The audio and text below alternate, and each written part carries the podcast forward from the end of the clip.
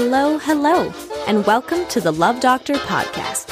Research informed advice that can lubricate any conversation about sex. My name is Leah Tidy, and I'm glad to have you here. Today on the show, I'm answering your questions about virginity and whether masturbating makes you a virgin. Hint masturbation is a type of sex, so what do you think? I'm also talking about cannabis use and sexual intimacy, where I share the latest research on the topic and my interview with the lovely and brilliant Riley Webster. But first, today in sex. In Canada, where I live, cannabis is legal, and folks are able to buy it at government regulated stores. This is relatively new here, and while it is exciting, there have been a lot of claims about its magical properties, and especially in sex. As you know, one of my favorite people ever is Dr. Jen Gunter, who is the author of the Vagina Bible. And as an OBGYN, she says that we have no idea how cannabis acts vaginally, and that there really isn't enough evidence to support any of the claims that come from cannabis companies. That doesn't mean that cannabis companies aren't selling the fact that their product can make your vagina smell better, taste better, feel better, feel more pleasure, all of these different things. And I think we just need to take that with a grain of salt. That's where I've come in, and I have read a ton of articles that hopefully will help us talk about cannabis use, sexual health, and intimacy in a more productive way. So I read this great article from the Vancouver Star called Can Cannabis Use Really Help Your Sex Life? What I love about the article is the mention of sexual shame and how, particularly for people with vulvas, we, we tend to pathologize sexual dysfunction such as low libido and consistently achieving orgasm, when actually sexual shame might be the root cause of a lot of these issues. And they might not necessarily even be a physical issue. Now, constantly trying to fix our bodies and align with what the social standards from social media, that's something that people with vulvas have been facing for a long time, and cannabis use is just the latest thing to be added to the repertoire. On the flip side, I know a lot of people, particularly folks with vulvas, who really struggle to get out of their heads when they're having sex, and they can spend a lot of time policing themselves and their reactions because they don't want to look silly. They don't want to make the wrong sound. They don't want to look unattractive. Maybe we're trying to suck in our bellies. We're always trying to look a certain way and behave a certain way. So, for some people, eating a pot chocolate or smoking a joint before sex, it might actually help us get into our bodies a bit more and allow our brains to let go of that constant need to monitor ourselves. So, in the research, there was a 2010 study in Australia which had over 8,000 participants, and the findings said that frequent cannabis use is associated with higher numbers of sexual partners for both men and women, and difficulties in men's ability to orgasm as desired. Meaning that the men who answered, who were a part of this study, said that they had difficulty either reaching orgasm, they reached it earlier than they wanted, or maybe they didn't reach it at all. There's another study talking about the age of sexual debut and cannabis use in the United States. Broadly speaking, this looked at what are the rates that people are having their first sexual experiences and how does that relate to cannabis use. So, early sexual debut was positively associated with higher odds of lifetime and past year cannabis use, whereas later sexual debut was associated with lower chance of lifetime cannabis use. Also, in the study, it showed that using cannabis is linked to risky sexual behavior. I'm using that with little bunny ears here, which is not without its biases. And what they mean by risky sexual behavior is having multiple sexual partners, less frequent condom use, and earlier sexual debut. But I will say that the research that they cite, this is a study from 2016. The research they cite is from the early 90s. I also want to point out that one of the things that I really enjoy doing as an academic and a researcher is to look at these studies and what kind of biases are they making? What kind of assumptions are they making? Especially in this article talking about sexual debut. The way that the researchers designed the study itself was actually really problematic. So they categorized sexual debut as early if someone had their first sexual experience if they were younger than 18. They were average if they had it at only the age of 18, and late if it was over 18 years old. So, really, they're giving one year, only when you're 18, as the average or normal time to have your first sexual experience. And basically saying that you're abnormal if you have it before or after that. Just saying, research does not come without its own biases. Now, the last article that I liked, and all of these articles will be linked in the description of the episode itself, it talks about how does cannabis actually affect sex? And this compiles academic research in a really accessible format. In this article they talk about how cannabis is a vasodilator meaning that your blood vessels they could open up to increase blood flow and that can be associated with sexual pleasure and arousal. There is one huge caveat though and this is something that i really am happy that they mentioned in this article they say that thanks to the system of prohibition that's dominated drug policy in the US for the past few decades, a system that has had and continues to have a disproportionately large impact on communities of color, there's simply not a whole lot of research to go on. This is also true in Canada, but I can see from this article being based in the US that absolutely the way that drug policy has been formed disproportionately affects people of color and BIPOC communities overall, when it comes to cannabis use, really there isn't a lot of research out there to substantiate any of these claims that cannabis is enhancing our sexual libidos, it's increasing sensation. As I said, the links to all of these articles are in the description of the episode itself, so check those out to get a bit more information. And now, let's get to your calls. Now, this first question came from someone who had a lot of good ideas on what I could talk about on the show, but there's one specific part that I'm going to look at today. They say, I'd be very interested in learning about your research regarding sex after religious sexual suppression, such as going from no education to everything on a wedding night for a virgin person of faith. Now, I'm really glad that you bring that up because actually, throughout this episode, I'm going to be talking about virginity and sexual debut and how we really need to change our understanding of those terms. But religion is a whole other wrench to throw into that. So let's break it down from my perspective, and what I'm going to be talking about today is mainly looking at Christianity as really the dominant religion in North America. And a lot of their education about sex, if they offer any at all, is based around shame, abstinence, and waiting until marriage. Now, religion is deeply tied to how we view the world and how we understand our place within it, so there are a lot of factors at play. Now, as part of my PhD dissertation, I actually have an entire chapter about sexual shame and where it comes from. And within that, there's a specific section that discusses religion in North America, where I focus primarily on Christianity and its ties to colonialism. So, just a heads up, I am not a religious person, but I grew up with much of my family attending the Anglican Church, so that is framing my understanding. Now, within North America, Christianity is the dominant religion that's really embedded in our political and our social structures, and also our educational structures as well.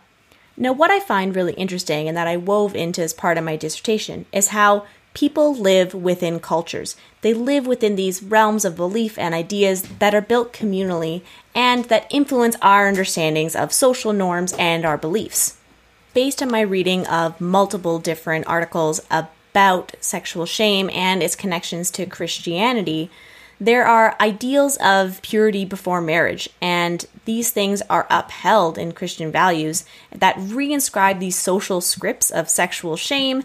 And if you have sex before marriage, if you have sex with multiple partners, non heterosexual sex, then you are committing a sin. Now, for a lot of folks, this is tied to their understanding of marriage, but also their relationship to God while I don't believe in God, I do want to hold space here where folks of various religious backgrounds can feel safe and heard in this space, while also recognizing that Christianity has been used to justify some really horrible atrocities against many folks who don't conform to their ideas and their ideology, and particularly indigenous folks across what is now called North America. So, if you're coming from this perspective, I can only imagine how terrifying that must be when you come into that situation, having trying to have sex on your wedding night, and you haven't been given the education, the language, or even the space to ask questions about sex.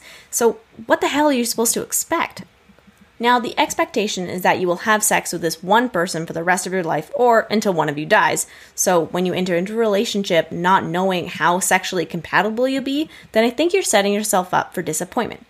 This is not to say that there aren't folks out there who got really lucky, actually and figuratively, by being sexually compatible to their spouse, but it probably took a lot of work and a lot of time to get there. In any sexual relationship, the type of sex you have, it evolves over time, as well as what feels pleasurable and what's exciting. My personal belief is that you should test drive the car before you drive it. You know what I mean? Like sexual compatibility isn't everything in a relationship, but knowing how you work together before you lock it down be kind of nice to know. Now, in terms of sexual compatibility, I would really highly recommend listening to Dan Savage on the Savage Lovecast because he is incredible and his very candid responses to people saying that they're sexually incompatible. And he breaks it down about why that's a big part of having a successful and fulfilling relationship.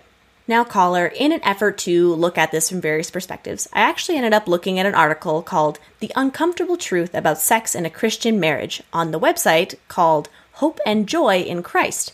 For you, caller, I read this article and tried not to be totally appalled that it was written only last year. It gave a lot of insight into the deeply misogynistic undertones of Christianity, and as our pal Tiffany shares, the person who wrote it, since the sin entered the world, the enemy has so completely distorted sex and intimacy that we tend to have unrealistic expectations. I have a sneaking suspicion that if Tiffany were to listen to this podcast and the way that I talk about sex, I would probably be labeled an enemy, the one that she talks about repeatedly in the article. She basically outlines that, as a woman, of course, very gender binary language in this article, that we shouldn't expect very much in these sexual encounters, and that our role is purely to satisfy our husband's sexual needs. She then goes on to make a really terrible analogy about our husbands denying you chocolate and how outrageous that would be, and how if you snuck a bite of chocolate at your Aunt Flo's place, then you would be sinning.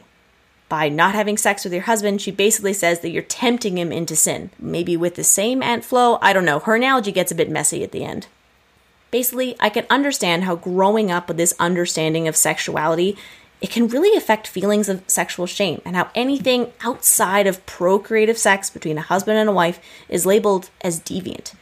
Now, despite more and more folks not claiming to be part of any religion and becoming more and more secular, these narrow ideas can still inform our understandings of sex. Now, for a much better article that cites actual research and is written by a relationship counselor and sex therapist, I highly recommend How Religion Screws with Our Sex Lives. The tagline of it is Blind faith is more dangerous than masturbation, in which I say, Amen. As Matty Silver, the author, writes, I see many people whose sexual problems stem directly from their upbringing. Often they are completely unaware of it, which is not surprising given they are taught these confusing values from an early age. Now, as I've mentioned in other episodes, these experiences that we have early on in life, these conversations that we have when we're young, inform our experiences as we age and throughout our lives. So I can understand that if you grow up hearing certain messages about sex, you tend to believe them and they would be pretty deeply rooted in our understandings of ourselves and ourselves as sexual beings. Now, as much as there is to learn about sex, that also means that there is so much to unlearn, and a lot of that unlearning actually starts in our 20s and continues throughout our lives. So, when the messages that you've been receiving all the life are that you, as Matty says, have to be a virgin, preferably have no sexual activity before marriage, no masturbation, and definitely no homosexuality, then your capacity for shame increases while your capacity for pleasure decreases. What I especially love about this article is Dr. Marty Klein's quote about sexuality and religion. Sexuality is religion's worst nightmare because it offers a possibility of personal autonomy.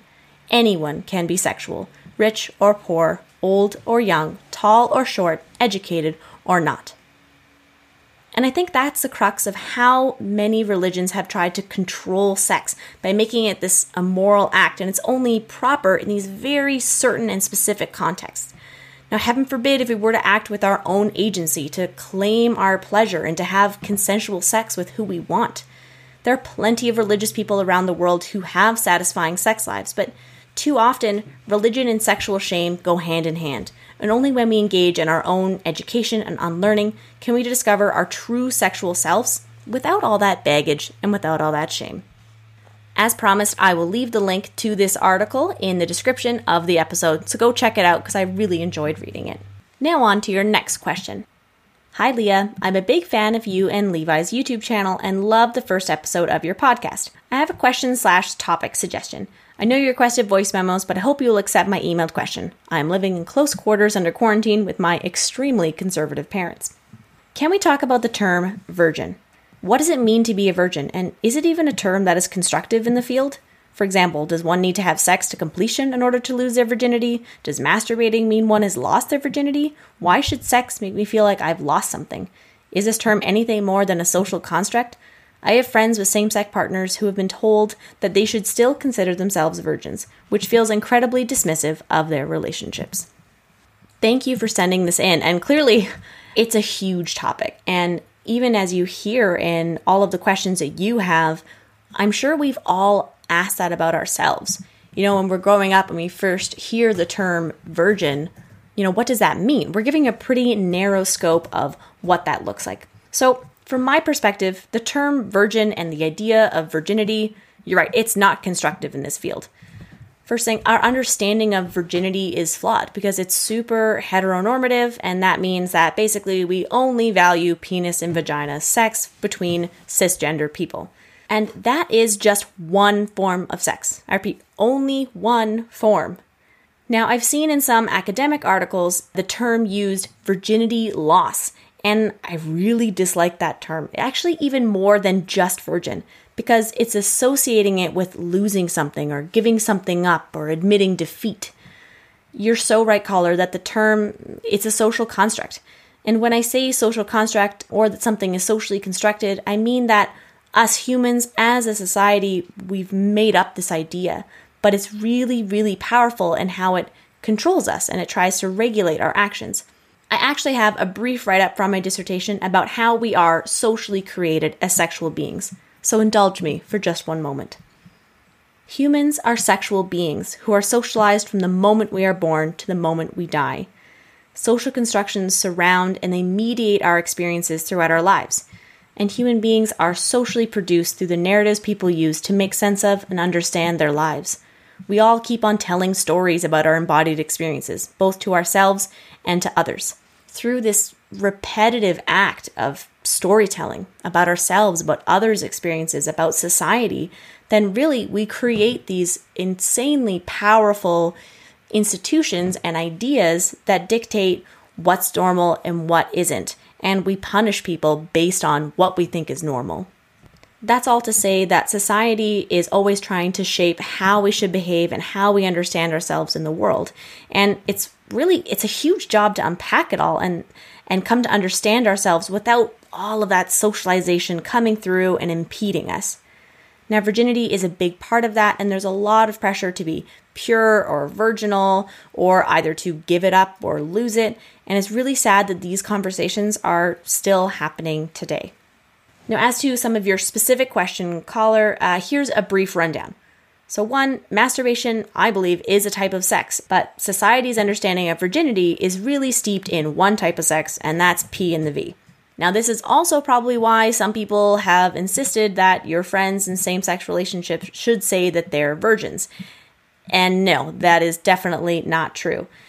This is a type of, of sexual hierarchy where some people think that penis and vagina sex between a cisgender man and a cisgender woman is the only legit type of sex that makes you lose your virginity. But really, what that's doing is ignoring so many other types of sex you're right that it's really dismissive of same sex relationships to state that they're still virgins. And it's denying all of this sexual intimacy that goes way beyond just P and the V and really pleasurable activities that, you know, are way more expansive than just that understanding. In terms of our early sexual experiences, I think we need to we need to reimagine and reframe virginity or virginity loss. And instead we need to look at it as sexual debut I didn't come up with this term, but I will link the article, the academic article that I have heard it in, and I just love it. For a debut, say for a movie or a play or something like that, a lot of work goes into preparing ourselves for that debut. So, in that same way, I think we need to prepare ourselves for these early sexual experiences by educating ourselves and by knowing what feels pleasurable in our bodies and what does that mean in terms of our boundaries with another person or with multiple partners. So, what is our understanding of sex? Is it deep kissing? Is it grinding while keeping our clothes on? Is it sex with our fingers or sex with our mouths? Really, the best thing about sex is there is so much variety, and so why would we narrow it down to just this one understanding? Coming back around to your question, caller, no, I think I think the term virgin is got to go because we all know that it's trying to indicate one specific type of sex when we know there's so much variety and that is the only normal thing about sex. Now I'm excited to share my interview with Riley Webster. Riley has worked in the cannabis industry. She is a yoga teacher and a writer, has studied Reiki, massage, Ayurveda, and is the host of the Kismet Collection podcast. So here it is. Oh my god. Line them up. Levi taught me this. that. I didn't actually know, but if I want to have like You're not a sound engineer? Yeah. I didn't go to school to be a sound engineer. It's not really my skill. right, right. But, uh, that's fair. Yeah, I'm just like practicing. There you go. Perfect. I'm doing great. Thanks. Hopefully, every podcast is slowly better. I've been there. Right? You're It will get better. It's fine. I feel like, especially now, when it's like, okay, we need to record audio, but we also have to be like a certain distance apart from each other or call Yeah. each other. Yeah. So Totally. I feel like people forgive us. If this isn't going well, just forgive us because Yeah, we're like six feet apart and we have three different things recording us. Yeah. Sorry about that. It'll be fine. It'll Exactly. be great. Do you want to like introduce yourself and then we'll go from there? For sure. Um, Yeah. My name is Riley.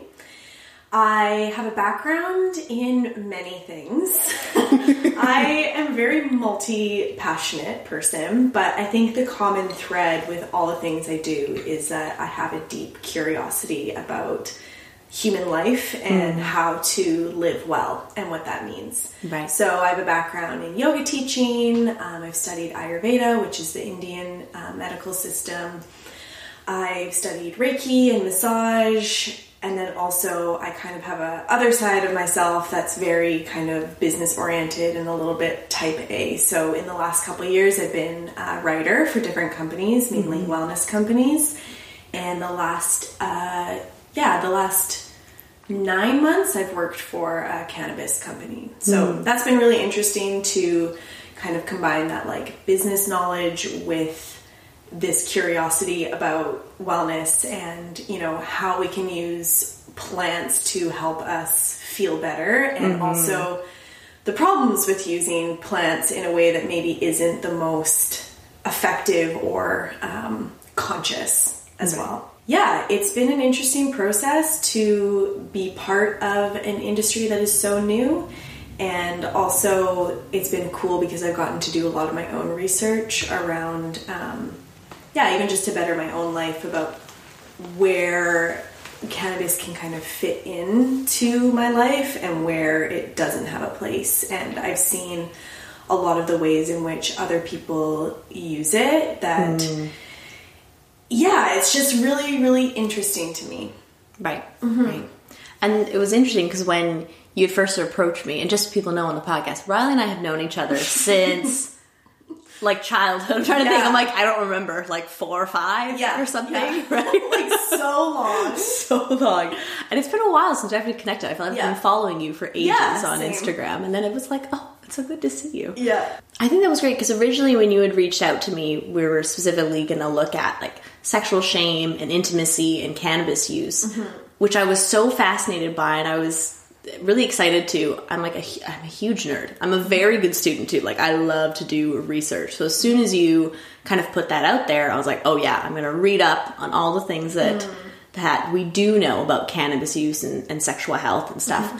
Which disclaimer is not a lot. Like, no, it's not. right? Like scientifically, research wise, not a lot. Because I mean, it's Yeah. only been legal in Canada for just over a year, like a year and a half. Yeah, now? two years for adult use. For adult um, use, right. and yeah, so it's it's still like gray, right? There's Yeah. a lot of unknowns around it, and there's still a lot of stigma. And like for example, yesterday my landlord was like, hey, I need to come into your place to check something about, I don't know, the build, I don't, I don't know, the technicalities, but she had to check something in my kitchen. And I remember that I had a jar of cannabis on my windowsill. And I literally, I was out and about and I considered coming home to like put that in the cupboard because mm. that's like, the kind of fear around that is still right. very real, even though, and then I have to remind myself, I'm actually allowed to have that. Yeah. I'm an adult. Like, we're good here. Just because there is stigma around it doesn't mean I can't use it or can't have it out and about or like why can't I speak about that, you know? Yeah. But there is this the stigma is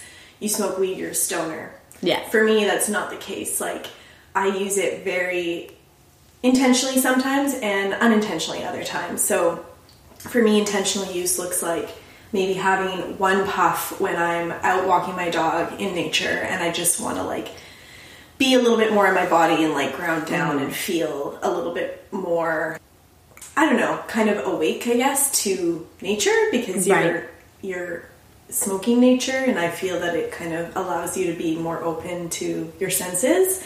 And unintentional use looks like me the other night where you know, all this stuff is going on in the States, and I was super overwhelmed, and I just mm-hmm. didn't want to think about it that night, right. that hour, whatever. So I used it to, you know, just get out of my head and mm-hmm. watch a movie. So, like, there are two ways, and not that one is necessarily bad. I mean, I'm all about self compassion with any substance, and I think mm-hmm. that it's a long road to I don't know, understanding yourself in the way that you use substances, even for example, coffee or like there's sometimes when I'm in my day and it's 3 p.m. and I'm tired and I don't want to mm-hmm. feel that tiredness because I'm meant to be productive. That's yeah. the way that my worth is measured. So I'll have a cup of coffee so that I can not feel that and yeah. I can keep pushing on. For what? I don't know. like, right? what am I pushing I don't know. I think that like a part of that stigma with cannabis use is linked to like productivity and how can you be like a mm-hmm. good citizen who's like giving back to society or whichever. But so much of that is measured by our financial worth. Yeah. And it's just a part of this whole capitalist system of like your worth is measured by how much money do you put into the world and not how much good are you putting into the world how yeah. how self-aware are you and how are you aware of the space that you take up and also holding space for others yeah and so totally yeah i think i think that's a good distinction as well because we have these stigmas around like cannabis use and so many other different drugs mm-hmm. but coffee and alcohol and more of those socially accepted mm-hmm. ones especially I know when you're thinking about like sexual health and stuff, like mm-hmm. alcohol is used all the time with sex, mm-hmm. yet it's not nearly as pathologized mm-hmm. as like pot use and sex or so many other yeah. different drugs and sex, like party drugs. Yeah, and sex. totally. And for me, like if I consume alcohol and have sex, I feel way more like numb Mm. Whereas mm. if I have a little bit of cannabis and have sex, I'm so in my body and like I'm so open to pleasure and I don't know, I just feel completely different from the two, which yeah. is really interesting that like yeah, alcohol is such this common thing in our lives, whether mm. it's in your personal life or just societally, culturally. Whereas cannabis, this thing that I think does have potential, not always, but I think it has potential to like help us tap into our own pleasure or help us feel connected to someone or connected to nature is still so taboo and so mm-hmm.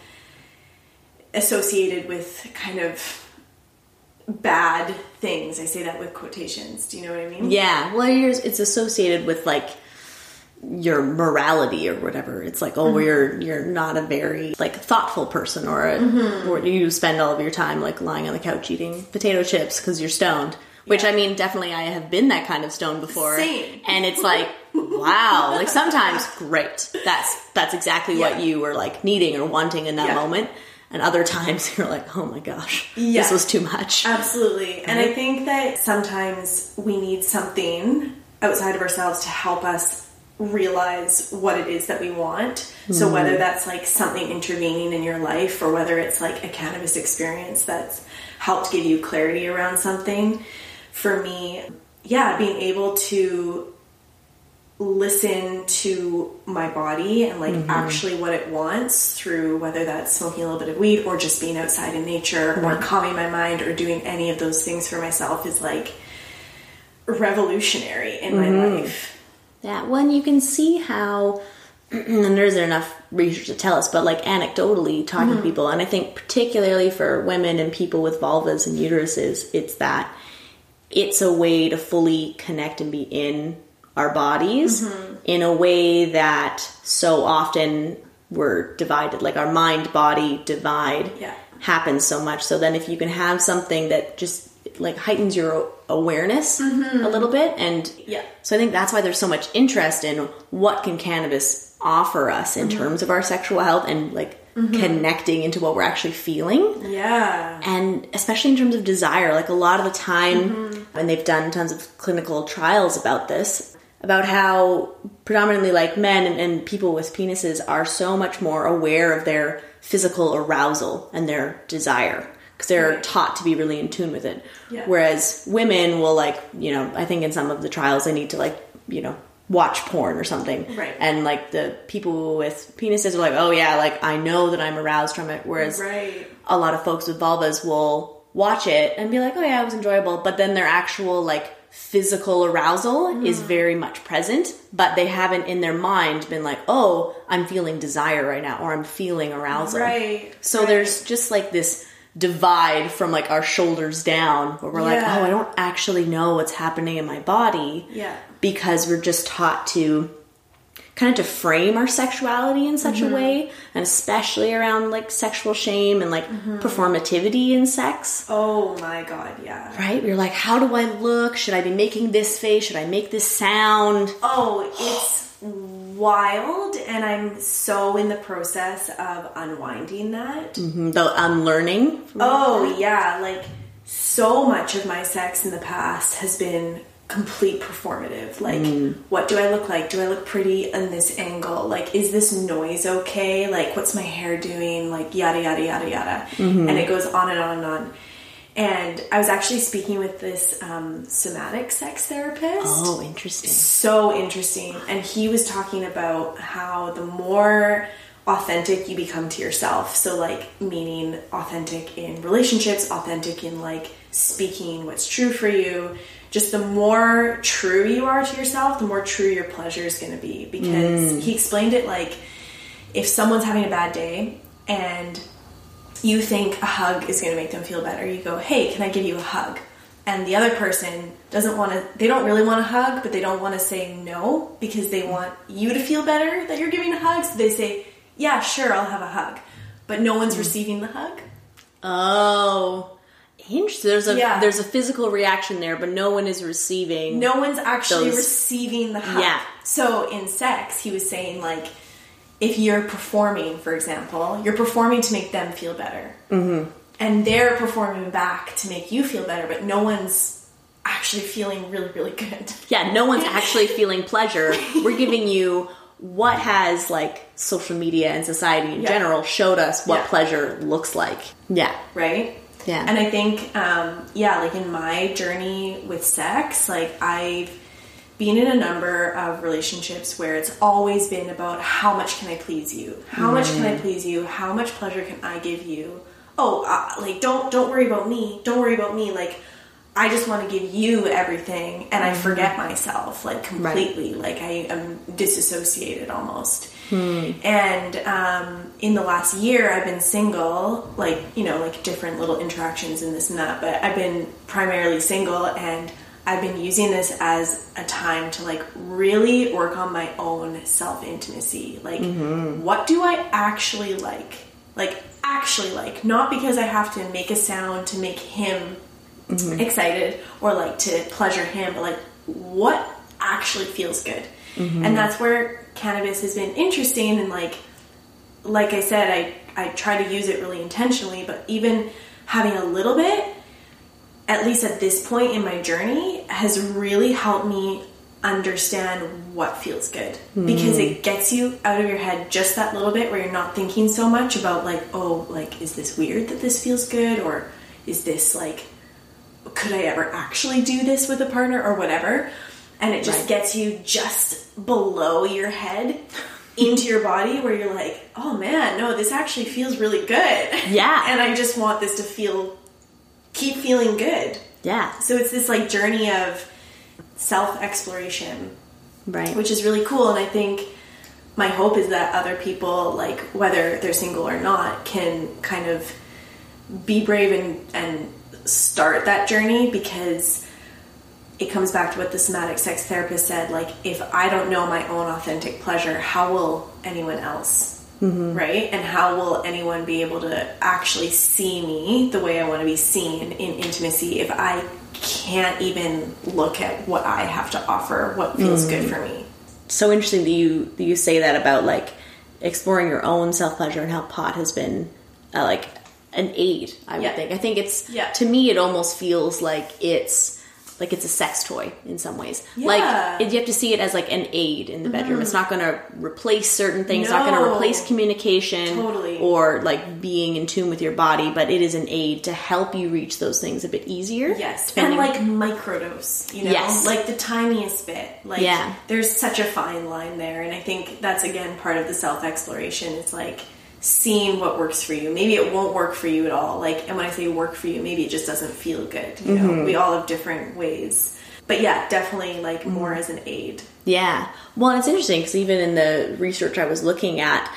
there, you know, a couple of doctors talking about like, look, we don't know enough yet, but their recommendation is you start with a low dose, you start very slowly, and you start self pleasuring, you start masturbating. So you mm. do it yourself, so you know Yeah. what feels good, you know your threshold, Yeah. so then you can explain that to a partner. Yeah. Because I feel if you're caught up in the okay, I need to please this partner, okay, and they really want both of us to get high before we have sex, Yeah. then it gets into a whole thing where what is pleasurable, Yeah. and then you're talking about like consent and enthusiastic agreement, and Yeah. what does that look like when you're under the influence, Right. And if you don't know how your body's going to react to a certain chemical or to a certain drug, then how can you really know and be grounded in like your mind and your body to communicate that? I mean, that that's a lot of the reason why it happens so often with consent and, and sexual abuse and aggression mm-hmm. through um, like alcohol use, mm-hmm. and we've had less research about cannabis use, like those correlations. Mm-hmm. But even in the research that I've seen, it is just so steeped in that stigma. Like I was reading this one article about sexual debut. I'm liking this new phrase. It's not like virginity loss, which I'm mm. like, oof, like what does that even mean? debut. Sexual I debut. love Feels like it sounds like a debutante ball or something. Like you're Yeah, being virginity loss. That's actually a wild term if you think Right? about it.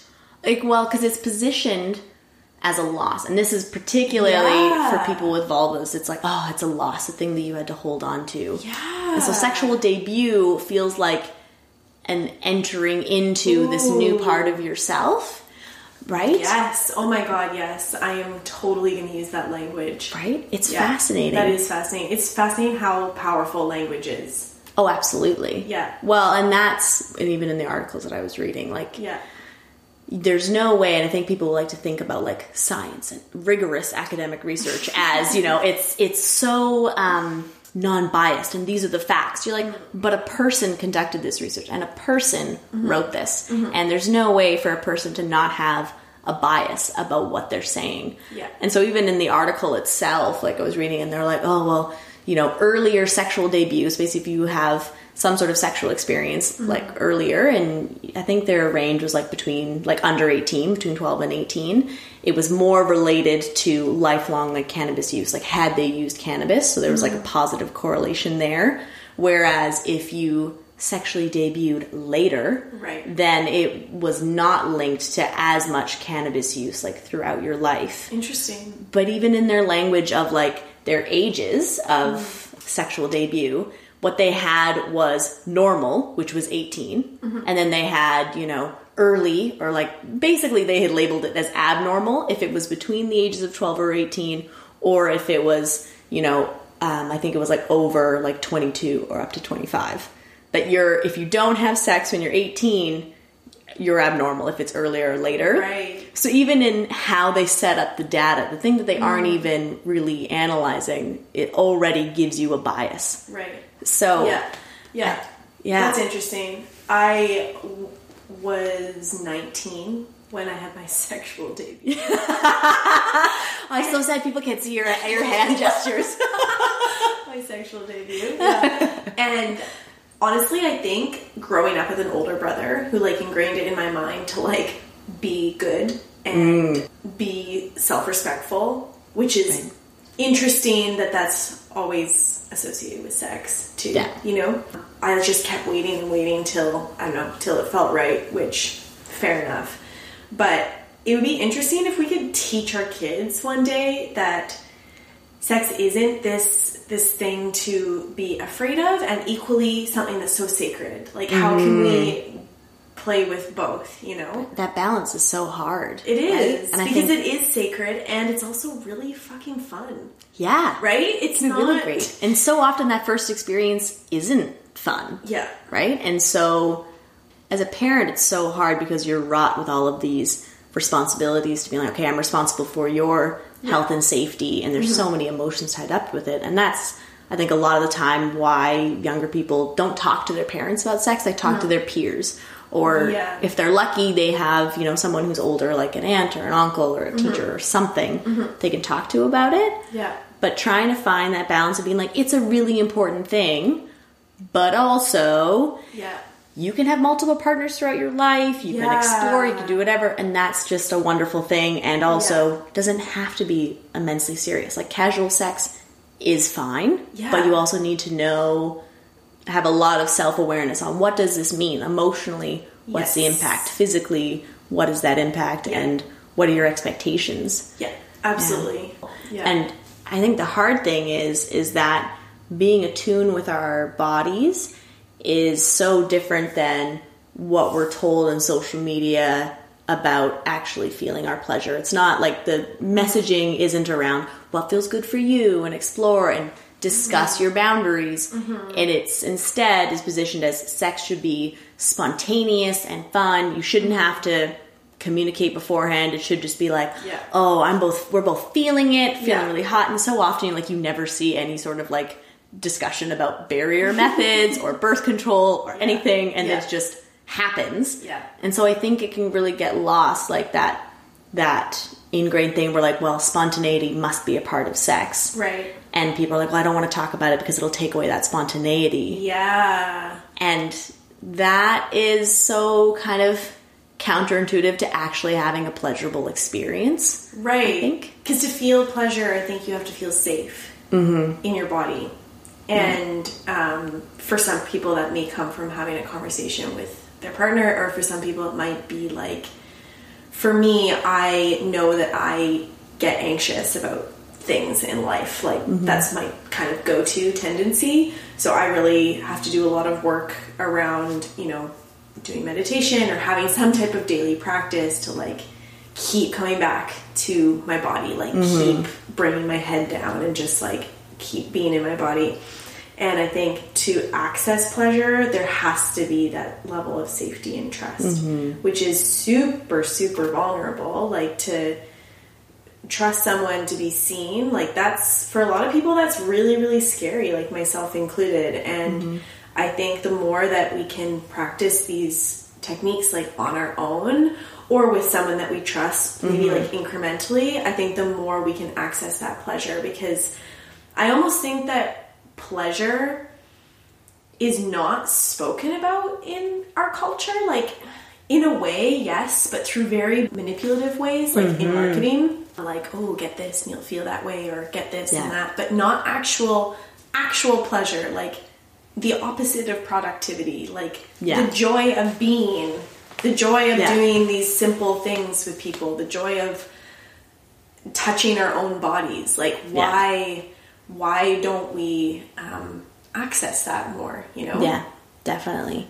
I think that's where I'm kind of thinking like laddering now into talking about like sexual shame. I think that's where a lot of that comes from, and that starts with an awareness and comfortability with our bodies. Mm-hmm. And there's a lot of research that has shown that the linkage, especially for people with vulvas and when they start menstruating and a mm-hmm. lot of like menstrual shame. Mm-hmm. And so if you start feeling shame about that, then it can lead to genital shame. And I mean, that's where a lot of our so many products that are targeted towards like the female libido and desire about like fixing the vulva of how do you get better blood flow or how do you Yeah. use one of those like yoni eggs to Right. create stronger muscles and it's all about Right. pathologizing what's wrong with our bodies and fixing them to feel pleasure Mm. instead of just being rooted in that and that's just kind of those root causes like they're laying the groundwork for sexual shame as we get older because if you're not feeling good about the cycles that you have in your body around menstruation and then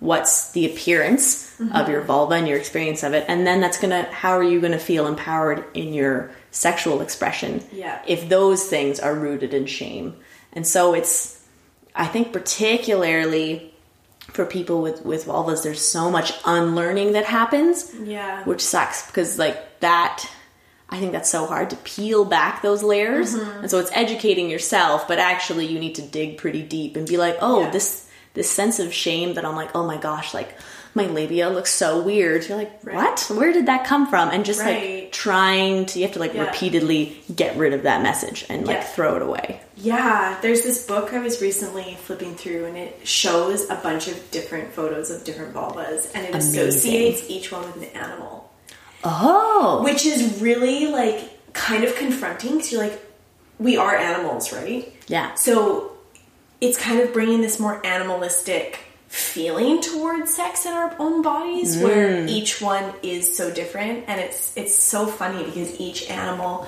you like read the description and it's like just all different characteristics about like who the person is not just about the vulva but like okay this uh-huh. person has like these tendencies they're very slight very like mm-hmm. delicate for example or this person yada yada yada. And i just thought it was interesting because it was kind of abrasive. It was like oh whoa like there's sheep and deer and like whatever like all these different animals. And then you're kind of like that's really cool because we actually are an animal and like we mm-hmm. have this or at least i've had this idea that i have to be like perfectly manicured and clean and like you know uh, wearing the perfect underwear and like you know just be Yeah. so polished when Yeah. really we're these primal animals Yeah. with like either like a deer or a sheep or a this or a that and it's like right yeah it's kind of cool to think about it that way Yeah. Well, then you uh, sometimes you'll hear people describe the sex that they're having as really like animalistic or Yeah. primal or Yeah. things like that Yeah. because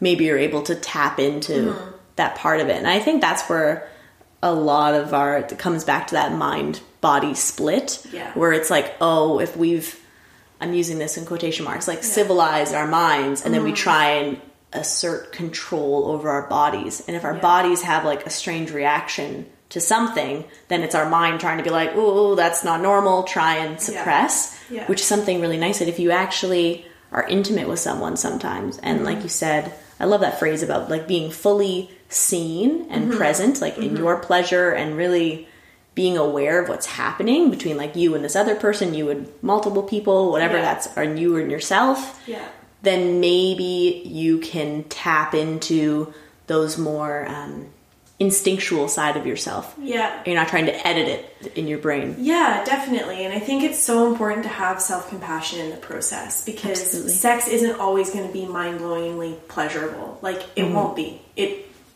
I mean, know, it's. I've never met someone who has. That'd be amazing. I'm like, what? Or no, if they no. say that a lot, I kind of question. Like, I don't know. I do think it, like, absolutely, there's so much pleasure we can tap into, but I think it, it takes a journey. You Mm-hmm. Yeah. Mm-hmm. know, we have to go on this journey. And I also want to say, like, it so depends on kind of your upbringing, the way that your body holds on to your belief systems. Because, for example, I was doing a breathwork workshop, and I don't know if you've ever tried breath work, but you essentially like get right out of your head and like into your body and you have these really interesting experiences. And i like had this vision of myself at five years old dancing in a ballet class having my teachers say suck in your belly suck in your belly like belly button to spine like like head up suck in suck in.